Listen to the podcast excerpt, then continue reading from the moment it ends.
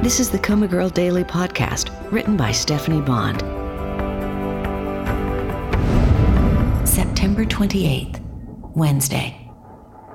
When my mom walked into my room, I knew something was wrong. Not wrong in the sense that something else had gone south with the case or that someone had died, but wrong in the sense that she needed to get something off her chest and she wasn't going to hold back. I was about to get a lecture, but good. She didn't say anything for a few minutes, just paced and drank coffee. I could smell the caramel flavoring she liked and hear the jangle of her bracelets. This pacing, silent treatment phase was part of the punishment. It was the part I'd hated most when I was young, because you had to sit there and wait until she was good and ready to blast you.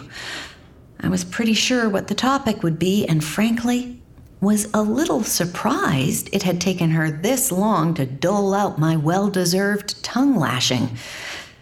She was going to tell me I disrespected myself by lying down with a man who obviously doesn't care about me and conceiving an unwanted child.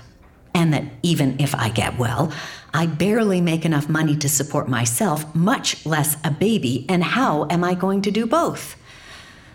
That this unplanned child is simply another in a long line of poor decisions and haphazard life design, and when am I going to grow up and be as smart and mindful as my siblings?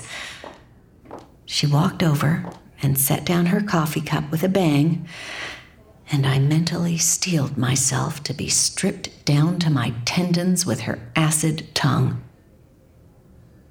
Instead, the bed creaked and moaned, and I was suddenly beset by fragrances I didn't even know I'd missed. My mother's tea tree oil shampoo and lavender body lotion and the fabric softener freshness of her blouses. She had crawled into the hospital bed with me and wrapped herself around me and my baby. I can't feel her, but I can smell her and hear her breath in my ear. I feel loved, and I know my child will be loved too.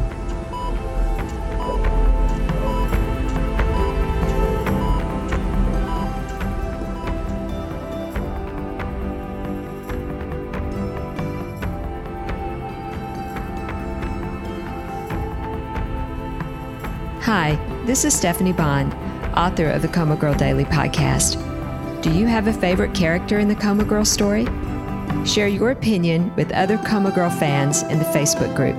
The link is in the show notes. Thanks for listening.